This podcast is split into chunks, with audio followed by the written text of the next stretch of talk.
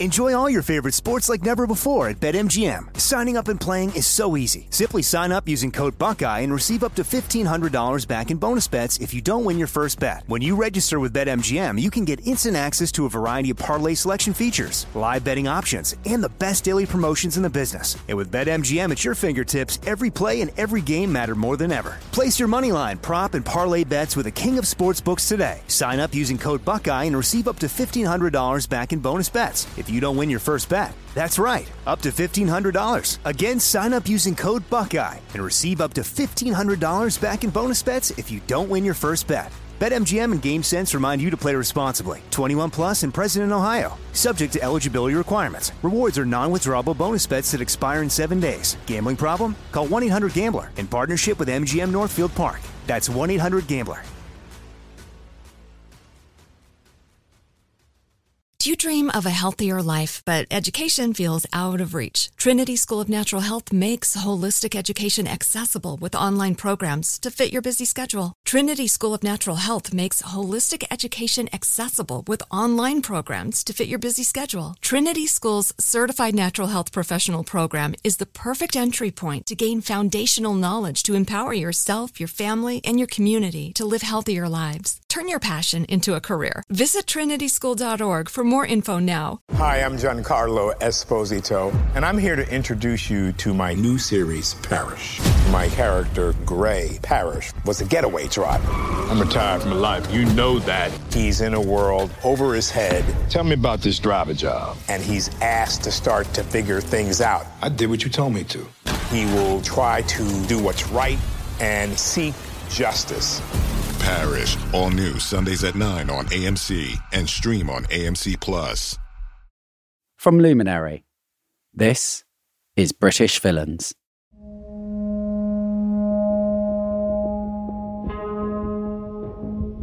the trial was in April 64. In, in the summer of 64, um, Charlie Wilson was in Winson Green prison. Charlie Wilson was the first of the great train robbers to escape. He'd been given 30 years in a high security wing. Um, and um, in the middle of the night, some of his mates came along um, with some keys, which clearly they'd got copies made through some contact they'd had in the prison service. They let themselves into the wing of Winson Green Prison, having climbed over a wall, opened Charlie's cell, and they walked out and off into the night. So, I mean, that was, again, like something out of a film. I mean, people just thought, what the hell? You know, uh, how can that happen? Well, what would you do if you had the option to either stay in prison for 30 years or hop over the wall and take your chances on the outside? The robbery was just the beginning, and the ever changing story with its expanding cast of characters would keep Britain riveted for decades.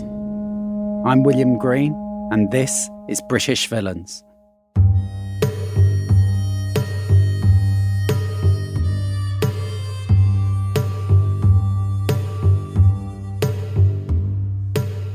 The story emerged about how they got out of the country, What we've we got to do? We've got to get you to Germany. He was on the run for the next 30 years. stories about plastic surgery. We didn't know about plastic surgery then. He said, It's killing me, the pain. Uh, about 20 coppers came pushing in and bursting and running up the doors. Who the hell is my dad? What has he done?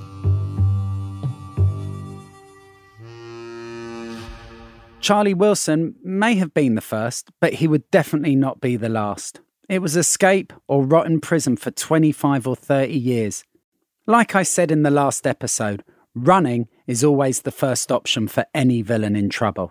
There's no way that anybody's going to sort of necessarily sit there for 30 years and not think about escaping, I suppose. Um, I certainly would. And so um, that obviously then just gave another kind of huge sort of catapult to this extraordinary story of the great train robbery and the great train robbers and how remarkable they were. And yeah, the springing of uh, Charlie Wilson, just literally after months of being convicted of this 30 years, was an absolutely extraordinary thing. And um, yeah, it kind of it, it again catapulted it onto another level of people going, "Wow, yeah, what's going to happen next?" sort of thing. This story was not going to go away. Well, you've got to, well, you've got to realise this is in those days, uh, you could drive alongside the prison wall. Here's Robert Robinson again, formerly of the Yard. I mean, I used to, at Wormwood Scrubs, uh, I was caught in a nurse from a hospital opposite Wormwood Scrubs. I used to lean my motorbike and leave it, leave it unattended against the prison wall. And there was a famous case where a spy, a Russian spy, Blake, got out of Wormwood Scrubs. And that was the case, and it was all about the same time. You could drive against the wall, but now you can't get near a prison wall. And it's all these things happen, don't they? But it needs something like that to make people realise that it is easy, isn't it? Yeah, I mean, it's. I think it's difficult, if not impossible, really, to to know exactly how, with the Char- escape of Charlie Wilson, how his associates who sprang him could possibly have got a set of keys that allowed them to literally go in through the outside entrance of this prison, navigate them way through a series of locked doors to Charlie Wilson's cell and open it with a set of keys. I mean, clearly, somebody in the prison authorities did a deal with them, but who that was, I mean, he's not going to own up to it. But yeah, it was an extraordinary sort of turn of events, really. And of course, once one of them had gone, it was just a question of who's going to be next. A year after that, which is not that much longer, um, Ronnie Biggs, who was in Wandsworth prison, was out on exercise three o'clock in the afternoon. A couple of mates draw up in a furniture van next to the wall, chuck, chuck a rope ladder over. Next up, Ronnie Biggs, the old parking next to a prison wall trick again. Now, this was planned from prison. He planned it, or his men planned it. They'd have a furniture lorry, huge furniture lorry, with, say, a lift inside with no roof. Biggsy climbed over the wall with another prisoner, jumped onto the top of the van. The lift went down, or the, all the mattresses went down, got out and went in, drove in some cars and drove away.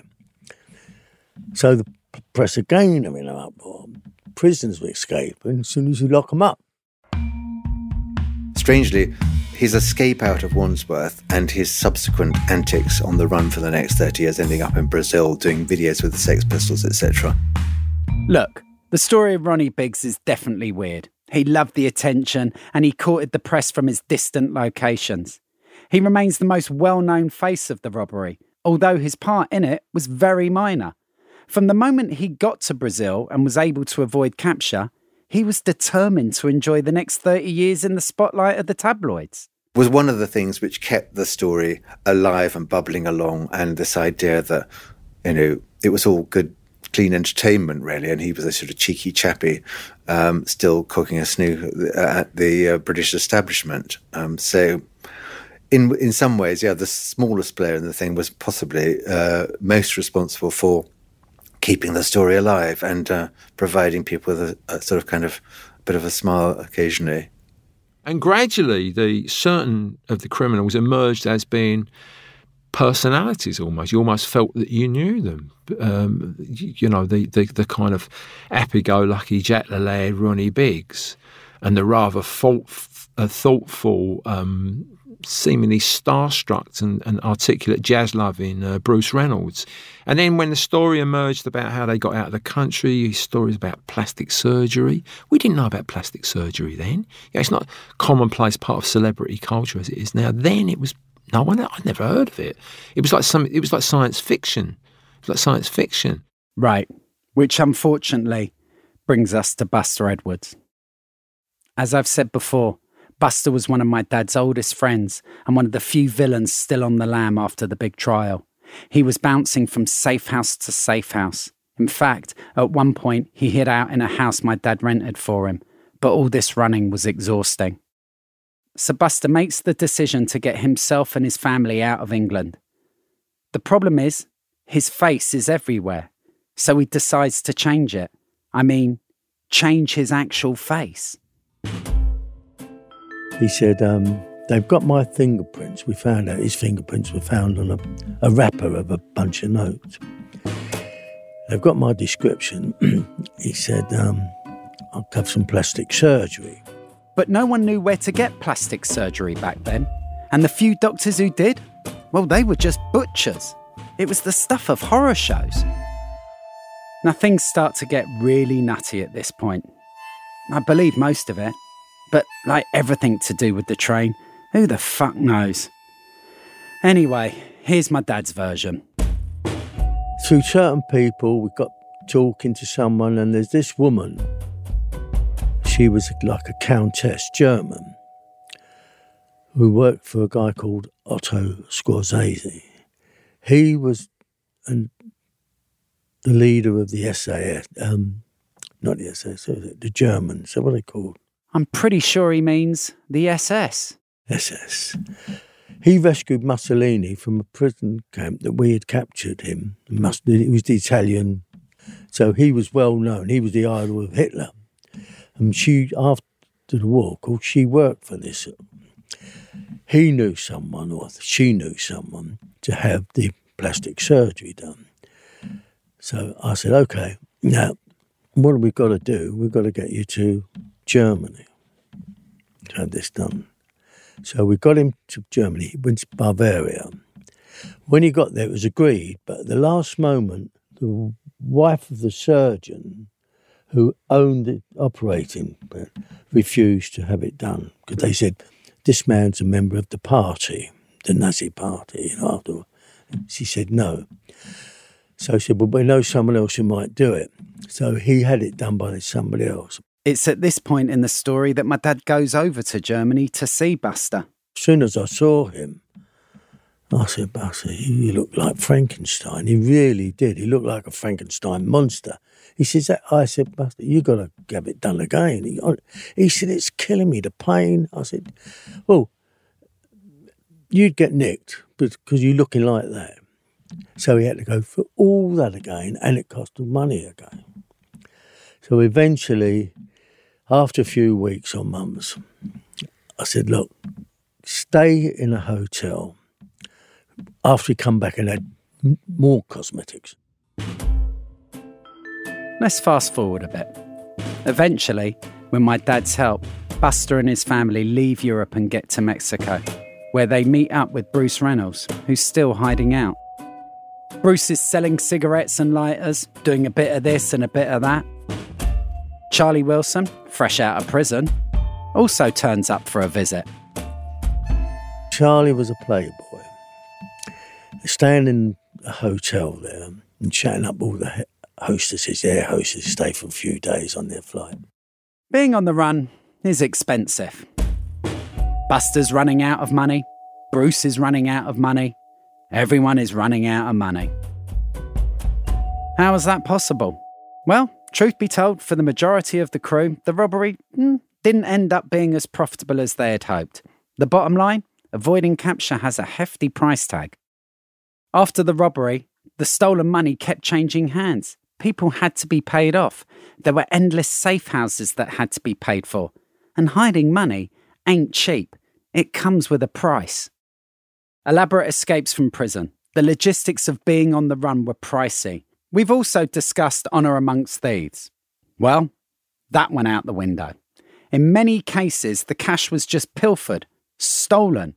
Usually, this was while another villain was watching it for you, while it was buried in his garden or sealed up in his wall. This is another thing most people aren't aware of. Here's Nick Reynolds again, Bruce Reynolds' son. A huge amount of, uh, of the train robbers, they had all their money nicked off in one way or another. Um, and it, and it's very expensive passports, getting people to look after you. So my dad had gone through a fortune. Um, he had a bit left, and some he'd buried in uh, in Mexico for a rainy day. Unfortunately, there's a block of flats on top of it now. Otherwise, I'd have gone out there with a shovel.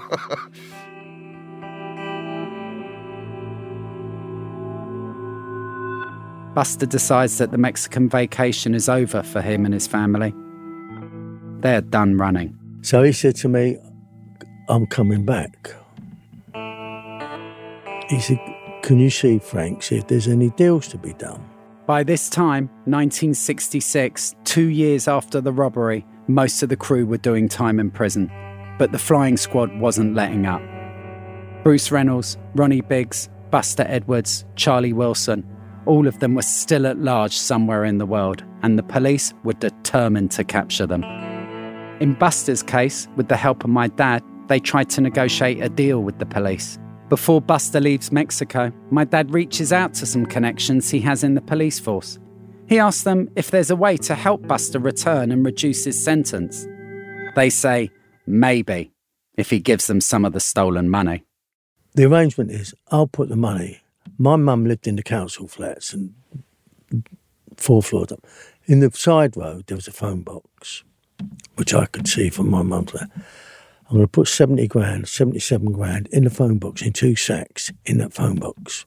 Remember, that's over a million dollars in today's money. So my dad is going to leave $1 million in a phone booth with the hope that maybe, just maybe, Buster might get a lighter sentence. I took it down in my car because I let sat in my car, and Thought, well, five minutes to go. It's, it's very desolate. Put it in the box and sat in the car and watched. And I saw the police car come and I just drove off. So they got it.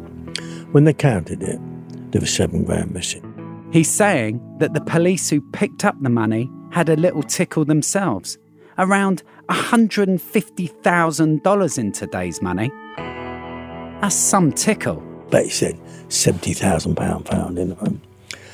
So they nicked seven grand. Mm. But the story takes another turn when my dad attempts to discuss the terms of the deal. Can we have a deal with Buster? He said, We can't because there was a, another story now. The other story that he's talking about is that it had come to the attention of the head of the flying squad, Tommy Butler, that every time he left town, another deal was being made with a villain. And he had had enough of this. Buster's deal was off the table, along with the bribe money. But Frank Williams may well have been a bank copper, but he was still a man of his word. So later, he did come through and help to reduce Buster's sentence by a few years. Buster was out of money and out of options. So in September 1966, he turned himself in. Along with the already convicted robbers, there isn't any direct evidence to connect Buster to the crime scene, only a boatload of circumstantial evidence. He ends up getting 12 years for conspiracy and 15 for robbery. By January 1968, Charlie Wilson has left Mexico and relocated to Canada. One morning, he opens his door and there's Tommy Butler, accompanied with about 50 Canadian Mounties. So that's Charlie, busted for the second time. He returns to England to serve out his sentence. For Ronnie Biggs, life was different. He'd be a fugitive for another 30 years, teasing the tabloid press, pressing the buttons of Scotland Yard, and hanging out with the Sex Pistols. He'd reached celebrity status while continuing to be an internationally wanted fugitive. Then, in 1974, he was actually briefly arrested by Chief Superintendent Jack Slipper, who'd flown over to Brazil just to do the honours. But true to his character, Biggs managed to argue his way out of extradition because he just had a son by his Brazilian girlfriend. But he was just avoiding the inevitable. The police would continue to relentlessly pursue his capture, and he knew that he'd never be truly free. At age 70, he became extremely ill, so decided to give himself up and return to Britain. With 28 years left on his sentence, Biggs died in prison a few days before his 80th birthday. I think it's true to say that good old Biggsy became a kind of bizarre national treasure in England. And finally, where's Bruce Reynolds, the master ringleader of all this? Tommy Butler said, I want you to go to Torquay. This is Robert Robinson again, former flying squad officer. And Torquay? That's a little English seaside town. But you're to go as a fraud squad officer, not the flying squad, because we think Reynolds is living in Torquay, and if he gets the word that a flying squad is in Torquay, he'll go. So you're not to show out to the local police. And he gave me a docket which was from the fraud squad. Well, Tommy Butler, in the years he'd been chasing Reynolds and Wilson and, and the others, he had found out the five false passports that Reynolds had used in the five years He was on the trot, or to say, to say to the Americans, on the run, but we say on the trot. Uh, so I went down there as a fraud squad officer and was assigned with a local detective constable who never knew I was from the flying squad, but did later, and we became great friends. And we went round to the estate agents saying, You're going to be subjected to this fraud. And we had the five names, and through that inquiry, we found the address where Reynolds was living. He'd rented in Torquay. And then we came back to London, and uh, Mr. Butler, or Tommy Butler, um, used facilities we have in the police, and eventually he found out that Reynolds was going back to Torquay at about one in the morning. And so we all piled in our cars when we got together, and Tommy Butler got the uniform from Torquay to knock on the door and to say that the car on the drive involved in an accident, and Reynolds was there. Here's how Nick remembers it being hunted down by the grey fox, Tommy Butler. He lay in wait, and uh, one morning the doorbell went. My dad shouted out, Son, can you get that? And I opened the door. It was like a scene from the Keystone Cops. Uh, about 20 coppers came pushing in and bursting and running up the doors. And uh, and funny enough, at, at that time, up until that moment, I knew we were kind of running from something because I'd had multiple passports, changing my name from different country to place and stuff. But given a different backstory if I should if we should get separated. Um, never questioned it. Never picked up any fear. Um, I never got the sense that my mum and dad were scared, but I knew we were moving around and there was no kind of real reason. My dad seemed to be living a different life to everybody else. So I suppose I thought, um, as you do, um, that he was a spy, you know, sort of like 007 or something. So, so talk about that a bit, though. The the sort of rules that you, you, know, because you're a young kid, right? And you're you didn't know your dad obviously at the time had done the train. Yeah, I didn't but, know. I didn't. I, even when he got nicked, I didn't know. When the police when the police took him away, I thought it was like a scene from John le Carre's Aspire came in from the cold, and I thought they they they come to rescue him, and now we don't have to keep moving around. Every time I make friends, we had to go somewhere. Nick says that the morning Butler first walked up to his dad, he said, "Hello, Bruce. It's been a long time." His reply was classic Bruce Reynolds. He said, C'est la vie. For little Nick, he just thought that maybe he could finally stop bouncing around and make some proper mates. So when I saw it, I thought this is great. And I saw my mum who was in floods of tears, and I thought mm, maybe this isn't so good, you know. and that's when my dad said, "By the way, Daddy's been a naughty boy, and um, he's got to go away for a long time," you know. And uh, it was only afterwards, you know, me seeing the newspapers and stuff like that, that it, it, it, dawned on me kind of what he'd done, and that basically he was, uh, you know, a bad person, apparently. Yeah, right.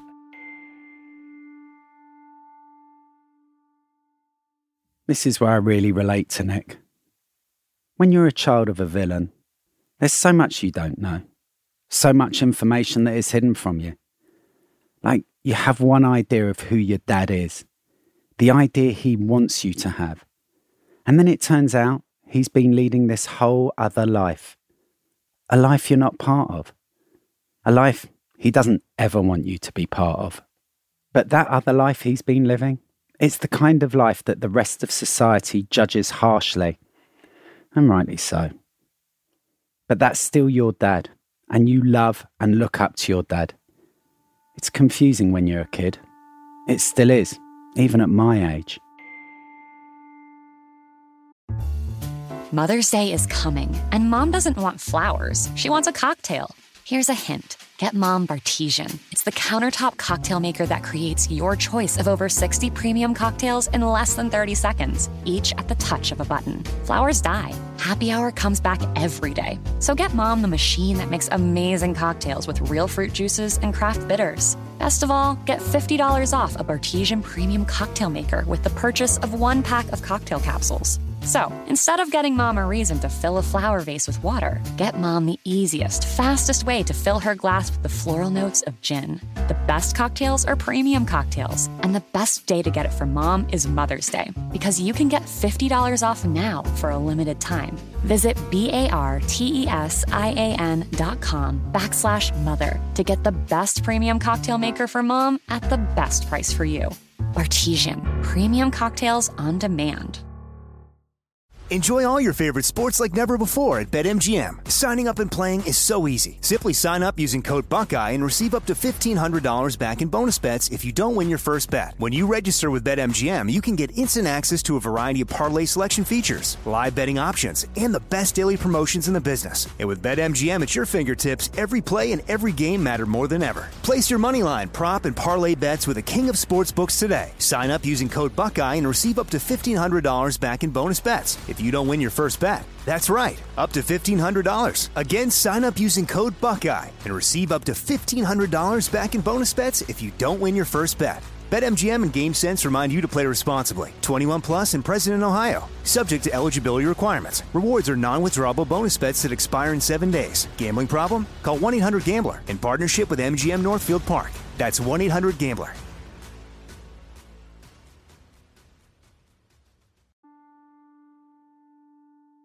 And it really didn't dawn on me um, that he could have been a bad guy because you know we, we were living the life with top respectable people and uh, I'd never seen him angry I'd never seen him abusive I've never seen him act in any way that you would associate with kind of criminal criminality if you like or villains shall we say. You know he was on appearances uh, a loving uh, family man and, and you know and that's really what that's what he was uh, it was only when I first went to visit him in prison it dawned on me that, you know, who the hell is my dad? Because it must have taken half an hour to go through all the different doors and the long passageways. And I remember the sound of the screws with the Blakeys on his heels, tap, tap, tap down the concrete passageways, the big bunch of keys clanging up through one door, clunk, clunk, in you go, clunk, clunk, shut that one. And it was like we were going in an ever decreasing spiral like a maze, and it took half an hour until finally we were in the centre of a maze, and it was a glass cube, and my dad was sat in the glass cube. And I just, for me, it was just like, you know, obviously Hannibal, the film wasn't out then, but as a young kid suddenly seeing this, it was like, who the hell is my dad? Once again, I'd like to remind you of how we started this journey with this line Ask any proper villain, and he'll tell you every story has three sides his side, your side, and the truth. There's so many fucking versions of this robbery that, and I'm sure, like you said, you know, I, have I've been out places and someone's gone to me, oh yeah, his dad was on the train, and I'm like, oh, who's, or his dad was drove the craze, or his dad worked with yeah. Fred, and I'm like, who is that? And they're like, oh, blah blah blah, and I'm just like, I, don't, I you know, I, I grew up. My dad you know, I know the names Alfie Gerard, Corduroy, yeah. Checkers, Bruce, Buster, yeah, all, all, these names that, and a lot of them I knew growing up and I had met. And I, I it, what, why do you think that is? What do you think that is? That there's sort of a well, only, storytellers, right? Well, well, yeah, well, yeah, but it's the type of people telling the story, isn't it? Because generally, these are all kind of villains who, of the time. It was the biggest job of the time. They'd love to have been part of it. So if they were at it in their day, of course they're going to say as a point of reference, they had something to do with it. I mean, the amount of people I've met over the years. Um, that claim to have been in a certain prison with my dad, you know. And then when I pop around my dad's place, I saw so and so. Go, who? Never heard of him. right, right. And uh, I, I, was in the Navy seven and a half years, and so I was doing a lot of travelling. I remember there's one time I was in Portugal, and um, a couple of guys came back on board and said they'd been in a bar. You know, um, the guy that running it was one of the train robbers, one of the three that got away. So of course I went down there. I've never seen him in my life. Right. You know, and he was trading And. When I was down the Falklands War, the locals told me there was a guy running around. He used to run around naked except for a woolly jumper with the sheep, and he was supposed to be one of the great train robbers who'd escaped. Which is great. it's true to say that, like Nick. I've heard many sides to this story, so many times that it's almost become fiction. But I think I'm ready to hear the uncorrupted truth. Next episode, we'll get down to brass tacks and talk to my dad about the day the coppers came knocking at his door.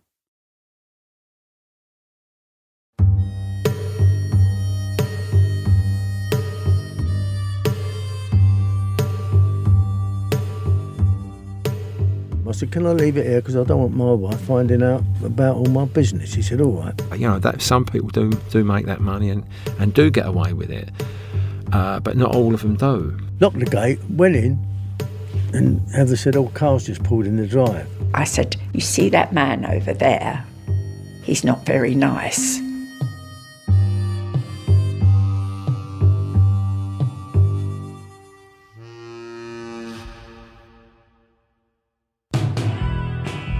From Luminary, British Villains is a production of The Cut, Ninth Planet Audio, and Western Sound. Executive producers are William Green, Erin Ginsberg, Jimmy Miller, Hans Sarni, and Ben Adair. The show was written by Rosecrans Baldwin and Vanessa Sadler. Nick Reynolds and Edward Rose composed the theme. Music by Michael Cruz. Producers include Christina Moore, Annette Runhell, and Stephanie Aguilar. The show was sound designed and engineered by Dan Leone. Up next, episode 10 Life After the Train.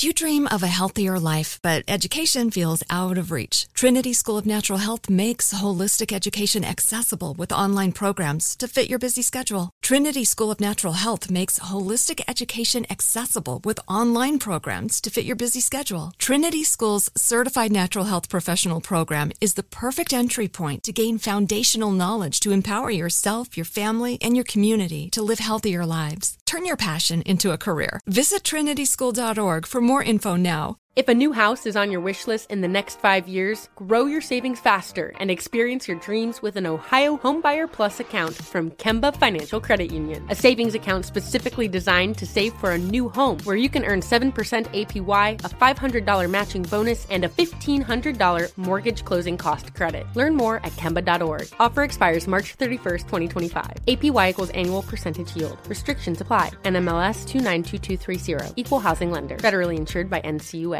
With the Lucky Land slots, you can get lucky just about anywhere. This is your captain speaking. Uh, we've got clear runway and the weather's fine, but we're just going to circle up here a while and uh, get lucky. No, no, nothing like that. It's just these cash prizes add up quick. So I suggest you sit back, keep your tray table upright, and start getting lucky. Play for free at LuckyLandSlots.com. Are you feeling lucky? No purchase necessary. Void where prohibited by law. 18 plus terms and conditions apply. See website for details.